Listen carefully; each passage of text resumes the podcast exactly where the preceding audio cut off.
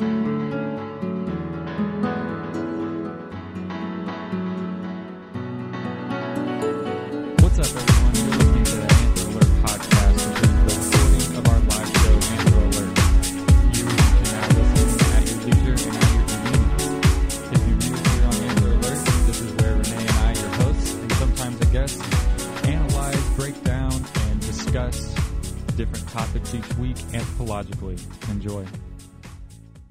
listening to Bulls Radio WUSF 89.7 HD3 Tampa 1620 AM on campus and streaming worldwide at bullsradio.org.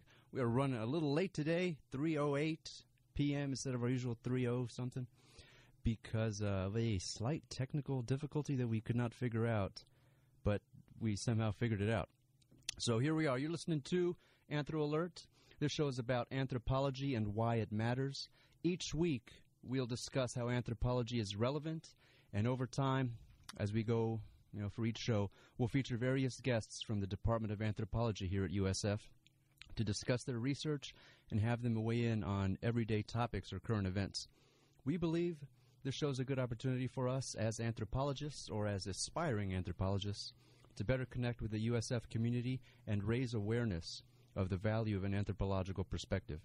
We like to preface each of our shows with a disclaimer that the statements that we make and the opinions we express on Anthro Alert are exclusively our own opinions and may not necessarily be representative of anthropology as a discipline, the USF Anthropology Department, USF, student organizations, student government, um, any anybody really.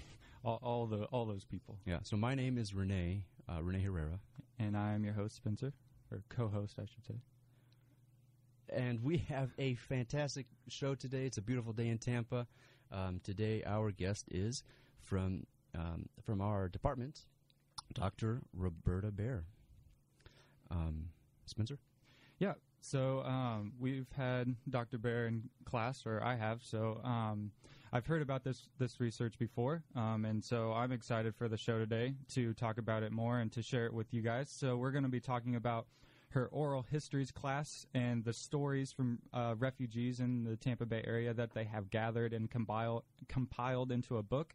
Um, adjusted the stories to a suitable reading level to then use those as uh, English language program or teaching materials for those refugees and refugees still coming into the area. So, Dr. Baer, thanks for coming on the show today. Thank you. So, tell us a little bit about the work that you've done previously with the refugees in the Tampa area. And um, do you work with a certain group, or are there various groups of refugees that you work with? And uh, where where are they typically coming from? The first group I worked with was the Burmese, and I did a series of dietary and nutritional studies on the Burmese refugees here in Tampa. Most recently, I've been working with a very recently arrived group of Congolese refugees looking at the same issues issues of a dietary transition, learning about new foods, and issues related to the long periods of time that these groups spent in refugee camps. In the case of the Burmese, they were in refugee camps for between 10 and 15 years. The Congolese were in refugee camps for 20 years. With short shortages of food supplies, you see all sorts of nutritional and growth deficiencies in the population. Okay. So, um, are the, these are the groups that you're working with currently? Then, are you still working with the Burmese? Or? No, I'm primarily working with the Congolese now, Okay. but the Oral Histories Project looked at a wide variety of refugees here in the Tampa Bay area, people from about 10 different countries. Okay, so let's transition into talking about that. How did you initially get the idea to do this oral histories class, and uh, did you originally have it as as an idea to um, use this class to facilitate English learning in the refugee community, or is it just something that came out of the class? Well, in one of my last lives, I actually created materials for uh, ESL, English literacy, and GED programs. That was a couple of lives ago, though. Um, but a couple of years ago, I was in a meeting with various people from the refugee service providers here in town, uh, and we were talking about ways to increase the interaction between the university and the people trying to work with refugees. And I got to talking with Ron Cruz, who directs the Caribe program here. Caribe is a division of the Hillsborough County Schools, and they are responsible for refugee ESL classes. And Ron and I were talking, and I thought, wouldn't it be great if we could gather some of the stories of the refugees themselves and make those into materials for other refugees to then learn use to learn English. And then I uh, heard that people in uh, my department wanted to resuscitate the oral history class. We hadn't taught that for, I don't know, 10 years or something. And I thought this was a perfect conjecture of uh, c- conjunction of forces where I could teach the oral history class and have this great project to go along with it.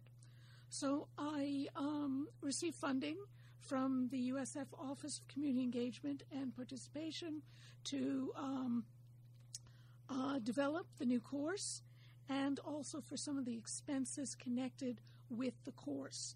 If you want to do a course like this and you want to do it in 15 weeks, that's really not much time. I teach the students about refugees. I teach my students how to do oral histories. They had to do the oral histories, and then the other side of the project was to rewrite the materials at about fourth grade reading level so they could be curriculum materials. The missing link is transcribing the interviews. This can take a long, long time. And what was critical was the funding I received from OCEP to pay a professional transcriptionist to transcribe the recordings.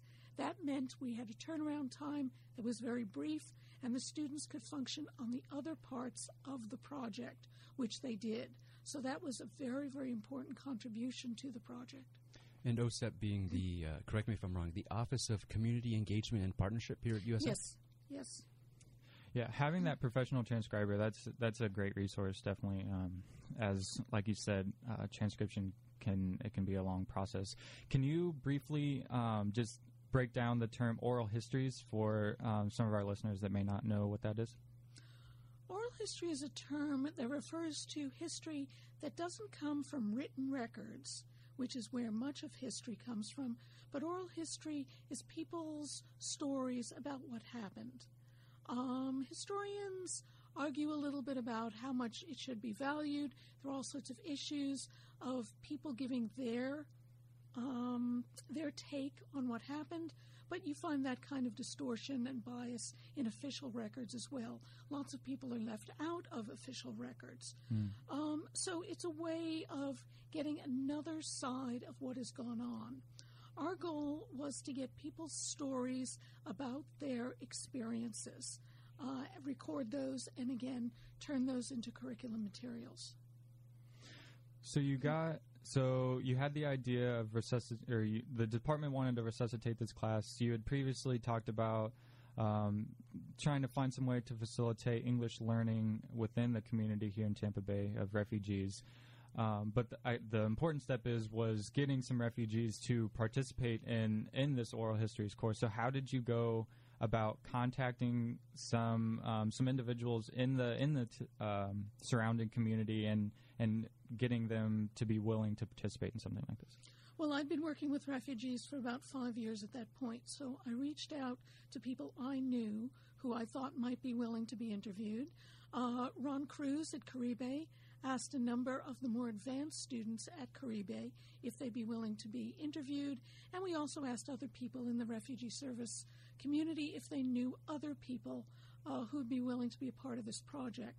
Now, except for people who come to America already fluent in English, and there are some, most people go through the Caribe program.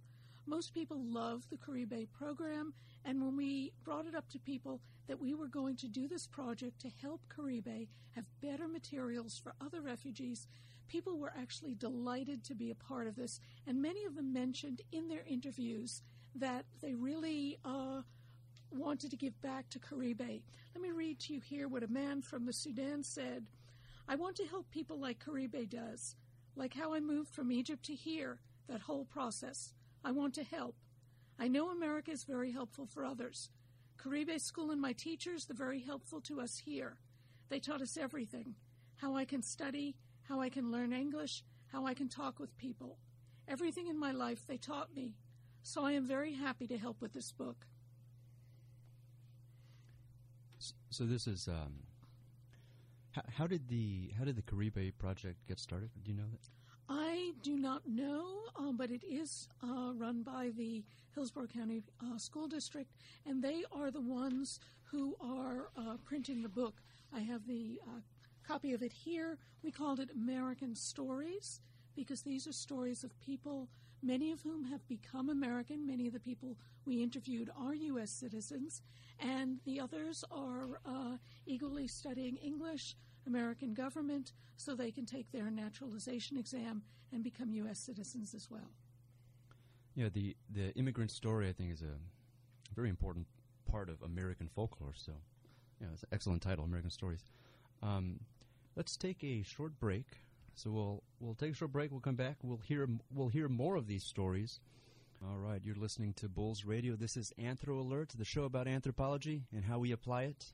Today, our guest is Dr. Roberta Baer, here of USF, uh, the USF Department of Anthropology, and we're in uh, we're having a discussion. We're having a conversation about a, a project that she is wor- she is working on um, with with uh, one of her students, looking at oral histories of immigrants, of refugees.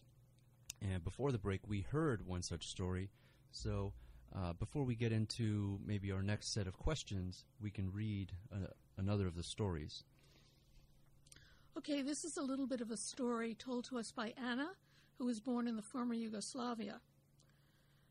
So I escaped after three and a half years. I escaped from Sarajevo. At that time, I was married. However, my husband and I were separated for three years in the same city. Just a river divided us. He went one day to work, and then that part of the city was occupied. We couldn't see each other for three years. Because we didn't have phones, I didn't know if he was alive or not. Then he ended up in Germany. I escaped to Serbia, first to Belgrade, where my parents are. They escaped from there to a refugee camp, and then they called my aunt in Serbia. This is how we got connected after three years. And I found out my husband was alive. There was no electricity in Sarajevo, nothing, nothing, no water. He lived like an animal. We finally met again in Germany.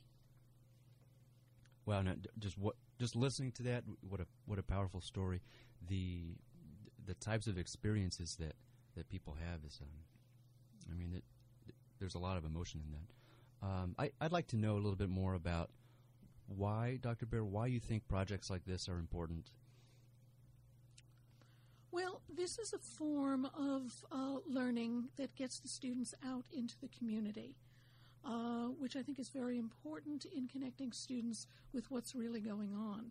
However, you can get students out into the community, and the students are learning a lot, but you're not really doing much for the community itself.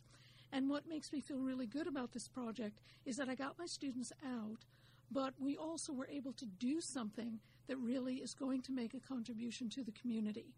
Uh, these books are being published by the Hillsborough County Schools. They will be used in the Caribe program here. They will also be placed in uh, public school libraries throughout the district and ultimately in every public library in Hillsborough County. Additionally, we're going to make the materials available uh, in PDF form free to anybody who wants to use them as curriculum materials in other ESL programs, other kinds of, of school settings. People will be able to email me uh, and download the PDF of the book from a Dropbox. And for individuals, we are going to sell copies of the book of people just interested in reading it, using it for whatever. Again, the contact information for that will be my email address, B-A-E-R at usf.edu. We'll be selling the book to cover our costs, and any profits that we make will be funded back into projects for refugees. But in terms of the effects on students, I want to read you a little bit here some of the comments my students made when asked to reflect on their experiences in the course. When this course began, my excitement was focused on an intellectually stimulating research opportunity. However, I failed to realize the breadth of personal growth that this course offered. I was certainly not educated about the complexities, difficulties, and variations within the refugee experience. These changes in perspective reflect a deeper understanding of the labyrinth that is the global environment of these human experiences and reinforce the importance of perspective and thankfulness. Another student said, I went into this class expecting a more traditional classroom structure with lectures, discussions, and furious note taking. What I got out of this class, however, was something entirely new. I got the chance to make a difference, to build a relationship, and to learn how to create change rather than just talk about it. Wow, yeah, it's it's great that uh, you know a project like this can help benefit the community, but um, it's nice to hear that the students uh, had a takeaway from this project as well, and from conducting these interviews. And now, I would like to transition more into sort of getting into the nitty gritty of the the methods and the and the process of of uh, making the book. Can you tell us more about the how you were training the students in oral history and, and condu- actually conducting these interviews and how you decided um, upon making the transcripts of the interviews um, a more suitable reading level is there some sort like how did you decide what was a suitable reading level well fourth grade reading level is kind of beginning reading level that's sort of the bottom of literacy if you make something at fourth grade reading level you can assume that just about anybody who knows English can read it. Mm. And fourth grade reading level, as you see from these excerpts I've been reading, this is not really dumbing things down. Reading level is a ratio between the length of sentences and the number of syllables in the sentence. So if you use a synonym, a word that has one syllable instead of eight, and you make the sentences shorter, you've achieved a lower reading level without really dumbing down the material. Mm. Um, in terms of the process, um, we had the students read all of the traditional materials about the theory and practice and ethics of oral history. Ethics are very important because they're dealing with people who have definitely been through traumatic experiences, and you don't ever want to be in a position of asking somebody to have to live through those experiences again if they don't choose to. So we were very careful. We asked people to think about what part of their story they would like to share. Some people focused on their experiences in their home country. Some people focused on their experiences in refugee camps. Some people talked about their lives in America. Some people had advice for Americans. Some people had advice for other refugees. But we let people pick exactly what they wanted to include. After we got the transcripts back, we took them back to people and we said, look it over, or we read it to them and pick out anything you don't want in here. Okay, so they had a double chance to be sure that they were comfortable with anything that was in their story. Finally, we asked them what name they wanted to use. Some people chose to use their own names, some people chose to use pseudonyms, uh, often because they feared for relatives who were still back home and who could possibly be endangered. In terms of the actual process, the students learned about um, the background of the refugee they had chosen to interview. They did background research on that. They had to present a report in class, for example, on um, Somalia and the problems in Somalia or the problems in um, Burma or wherever. And then they went out in pairs. One student did the actual interviewing, the other person made sure the recording was going properly. It also helped the students, they had someone else to sort of hold their hand. These were mostly undergraduates, a couple of grad students, and undergraduates are very scared to talk to strangers. They've been taught not to. And the whole process of talking not only to a stranger, but to a stranger who didn't speak English well, who was from a totally different world, was very intimidating at first to the students. But I felt that that was a barrier they needed to get past, and I really pushed them out of their comfort zones, and nobody rebelled. Okay, we ran into a few problems you hold their hands, but nobody said, I'm dropping this class. So the interviewees, uh, you, you said they were all upper level students at the Caribe Institution, correct? No, some of them work in refugee service agencies. Okay. Some of them work in community. Okay. Some were friends of mine. So was was there any need for having like an, a, a translator there, or were they, or were all the interviewees able to conduct themselves sufficiently in, in English? Most people managed pretty well in English. Okay. There were two people, one man from Haiti and one man from um, the Congo, who were having problems expressing themselves. So we brought in translators there to help. We brought in a French translator and we brought in a Swahili translator to help the people be able to explain themselves better. Because as you know, if you can't explain yourself, you get very frustrated, and we didn't want people to feel that. Mm-hmm. You know, when you were talking about um, part of how part of how you structure the class, um, uh, to me, I'm thinking, well, it's, it's a very that the, the class itself is applied in a couple of different perspectives. So, one, providing this service to the community, to um, the schools, to the ESL, to the to the learners, to the to the program, um, but also for for the students. So, you know, one learning the method of interviewing and um, gathering oral history, but also just having that firsthand experience of listening to another person tell their experience, um, and you know, hearing you read some of the some of the, the evaluations that were given for the course, talking about well, it wasn't this wasn't what I expected, but it was a profound experience for me. I think that is um, it was a very it's a very special to have for you to have been a part of that project. Um, and we'll, we'll ask this later, but you know, I'm interested to know what future offerings of this course will, you know, Mm. what, what will be offered in the future. Do you know um, if there's been any continued connection between some of the students that took this class and um, Caribe, or maybe the person that they interviewed, or just uh, their activity in the refugee community in general? As part of the class, the students needed to have background checks done by Caribe. They needed to have an orientation. We observed several Caribe classes, and I think some of the students actually did end up volunteering for Caribe.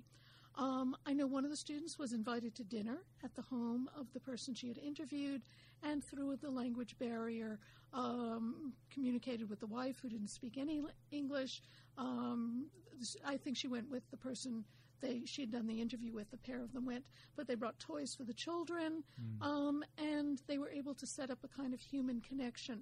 Refugees live very uh, isolated, and uh, they don't know many Americans. And I think many of the people we interviewed, uh, particularly the people who were not professionals, the people who were very new to Tampa, really appreciated the opportunity to connect with an American. Mm-hmm. Also, I think it's important for the refugees who were interviewed to connect with a college student.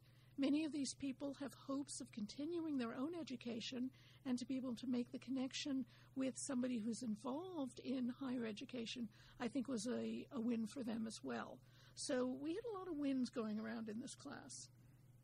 Yeah, um, you know, you hear this all the time in the media, but but there are many there are many assumptions and, and biases of um, the people or that we have of refugees. What um, what are some of the assumptions that your students had? Uh, what were some assumptions that had gotten turned inside out, or, or uh, experiences they were able to learn more about the refugee experience and what they had gone into the class thinking about? Well, there were people who'd taken this class just because it was offered on Monday, Wednesday at 9:30 in the morning, and it was convenient. So they didn't have a particular interest in this topic at all, and that's fine. Um, but uh, you know, they they knew what they had learned in the media. This class was taught last fall in the heat of the presidential campaign, so there was a lot of talk about refugees and immigrants, a lot of misconceptions uh, all over the place. I think my students were struck by the diversity of people who are refugees. Refugees are everyday, regular people just like us who wake up one day and all of a sudden there's a war going around them or a family member is threatened and they have to pick up and leave everything. Okay? There are people who talk about they left with a backpack and then they were robbed along the way and they ended up arriving in America in their clothing and that was all they had with them. And, um, you know, for students, this is an amazing kind of thing to listen to. One of my students interviewed a, a young man from Cuba, and he was all into computer, computers, and they got into a long discussion of how there was one place in a park in the city where he lived in Cuba where you could get internet. Now, this blew my student away. I mean, you know how students are. They're totally connected, totally wired in. The idea that there could only be one place in a city where you could stand to get internet, she couldn't believe it. Hmm. Wow. Uh, I, well, on the topic of having these preconceived notions, I think uh, you said that there was you had some um, some refugees that had given advice to other refugees or to to Americans to kind of break up these misconceptions. Could you read one of those or, or both of them? Well, I'll read first here some advice to Americans. This was uh, offered by a Cuban woman. Uh, she says, Accept us. We are immigrants. We leave our countries. That's enough so we don't need more things. Sometimes we feel like Americans do not accept us. We have people who will not accept us. I have a part time job. I remember there was a guy behind me, and he was talking to the other cashier. They were both American. He told him, These Spanish people with these accents. I was thinking about turning around and telling him, At least I try to speak English. What about you? How many languages do you speak? Nobody wants us. That's what I'm trying to tell you. It's enough that we have to leave our country and our families. That's enough. So don't put more things on that. Sometimes we feel very separate from some American people. Try to accept us as we are. I think in general we are very valuable for your economy. I think that the United States wouldn't be what it is right now without us. That's what makes the United States so amazing. So try to respect us a little more.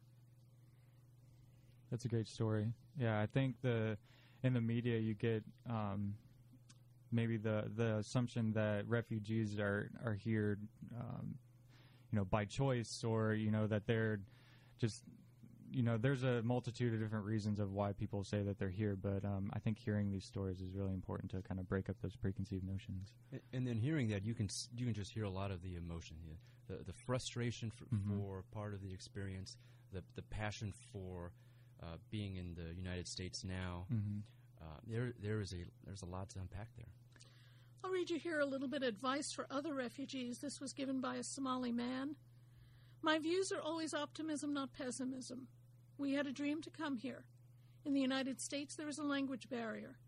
For those who can't speak English, it's hard to get a job. But there is ESL.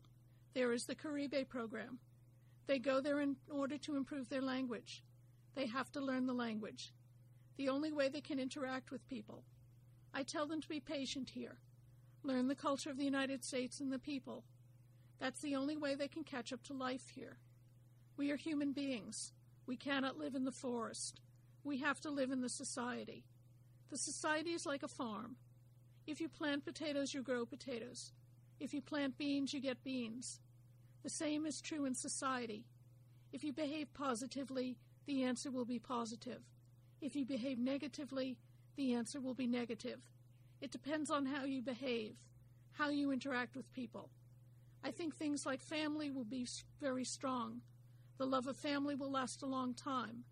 That's what I've seen in life. I always like people to be happy, smile, and live in peace. Man, I love listening to these stories. I could, yeah, I could listen to those all day, and I might read them once the book is is ready um, and and published and out there. So I think we're going to take one more music break, and then when we come back, we'll talk more about the stage um, that the book is in as far as the publication process and some of the end goals for the book and whether this project will continue and, and we'll, we'll wrap up that way. Right, you're listening to Bulls Radio. This is Anthro Alert, where we talk about anthropology, how we apply anthropology, what is anthropology. We try to answer all of those questions and provide some relevant examples for how you, you there, listener, listening at home, how you can be an anthropologist one day, hopefully. Um, uh, so we're so we're talking to Dr. Roberta Baer from the Department of Anthropology here at University of South Florida, where she's talking to us about the recent class that was offered here uh, on oral histories, uh, providing refugees with an opportunity to tell their stories and and contribute a little bit to the community, and where students had the opportunity to learn more about refugees and challenge any prejudices they may have had and learn some anthropological methods. Mm. And if you've been listening, then you would have heard uh, some of the stories that she has shared with us today on Anthro Alert. And we're going to hop back into the conversation talking more about um, the technical aspects of, of publishing a book like this. So, Dr. Baer, um, what stage in the publication process is the book in right now, and what is your what is your end goal for the book as far as like distribution? Well, um, it'll be ready for distribution on August 1st. Um, copies will be available. We'll have an order sheet. We will have figured out how much the postage will cost to mail it to people. Uh, we're also creating an evaluation to go along with it because we'd like to get feedback about how it's being used and what people consider to be valuable uh, about it. So uh, just two more weeks and it will be out there. Wow, that's that's great. So, how long um, can you can you estimate how long it's taken you from start to finish to to wrap this project up? Well, we taught the class in fall of 16, and then we had a hiatus for a couple of months. Uh, some things came up, and we couldn't get much done. And pretty much at the end of spring semester, we started working in earnest on editing the stories and uh, preparing the manuscript and getting it all ready. I do want to note that uh, I did not do this alone. Of course, there were 19 students in the class, 21 refugees who were interviewed, uh, various other people who contributed, and of course, I uh, have to mention Emily Holbrook, who was a student in the class, who is the co editor on this publication. She's a master's student in the Applied Anthro program at the University of South Florida. Y- yes, I did want to ask uh, because you were using the um, the word "we" when you were describing some of the process in getting the book out, and um, I wanted to know who else who helped you. So, uh, I guess you mentioned Emily Holbrook. She's a graduate student here. Yes. And was this um, part of her uh, her thesis project here at USF, or was this just something that she's helping you with? It's just something she's working on. She plans to do her thesis on refugees, and she's up to her eyeballs in several of my projects on refugees. Well, Emily, if you're listening, we'd love to have you on the show to talk about your research. That would be great. We should we should get her in here. Do you, um, Dr. Baer? Do you think this project will continue? Do you plan on hosting uh, the oral histories course um, another semester, and will you try to make another one of these American Stories books?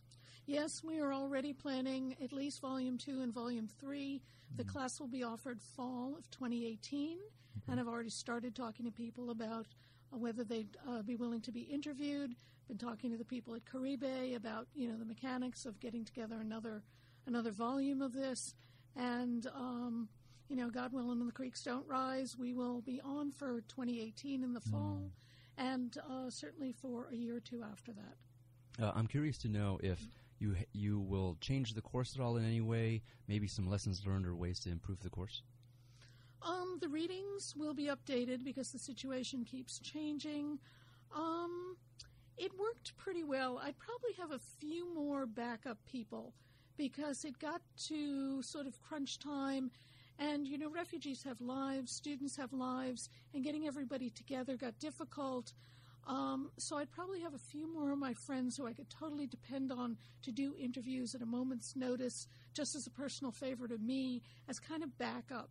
Um, you know, there are issues that we don't even think about.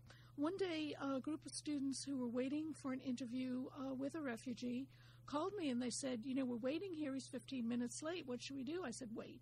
Called me. He's a half hour late. I said, Wait. they called me 45 minutes later. He's not here. I said, Wait. They called me back a couple hours later. Oh, yeah, we did the interview. He finally showed up nearly an hour late. Why? He doesn't have a car. He'd had to take three buses to get to the place where the mm. interview was, mm-hmm. and the buses were running late. Mm. And that in itself was an important lesson uh, for the students. Yeah, of what of what you have to go through to even get to what a student may think is just a simple interview um, may not be so simple if you don't have reliable transportation. So that yeah, there's always lessons learned in that sort of situation. Um, is there any final things you would like to share about this project, um, opinions, or any any more facts or any anything you'd like to share? Again, um, the book will be available August 1st. If people are interested, uh, we'd be like to, delighted to uh, get you a copy um, please email me and uh, I can make that happen. If anybody wants to use it as curriculum materials, you can email me and we can make available the PDF for you to print out yourself free of charge. I'd just like to end by reading uh, one more story here. This is uh, was told to us by a man from the Sudan. I've had many, many tragedies and stories. It is a mystery why God is like this, but I have hope now. I have seen change. I needed to change some things for me and my family. Also, I want to help the ones born in the Sudan. This is the end of my kids' bad life in Sudan. Now they are happy in the USA. I want to study and I want to improve my life and future. It's good. I think that's a good way to end the show. What do you think, Renee? Oh yeah, um, Dr. Baer. uh, Any other things that, that are pertinent to discuss? Now there, there were a couple of I think follow up things that some of our um, three listeners might be interested in in following up on. So we we'll on our webpage anthroalert.com. We'll go ahead and post um, a way for you to get in touch with Dr. Baird, a link to her um, her webpage here at, the, at USF, and you'll be able to get in touch with her. You know, be able to get a copy of the book if you want. Um, you, because you can read those stories, and, and there's a lot of emotion, there's a lot of experience there, there's a lot of value in, in a project like this. So, uh, you've just spent the last 40 minutes listening to Anthro Alert. Yep. And again, if you're an undergrad, fall 2018, oral histories will be hopefully taught again. If this seems like something you may be interested in, you might want to get in contact with Dr. Baer. Seems like a good opportunity, a good learning opportunity to get involved in your community and to learn how to conduct oral histories, whether you're an anthropologist or not. That is a good skill to have. Um, Yeah, and, and we can just, give you some uh, more information. Just get out there and meet some new people. Man, wow. Yep. And so that's all we have on Anthro Alert this week. We'd like to thank Dr. Baer for coming on and talking to us, um, having a great discussion. We hope you enjoyed it because I know that we did.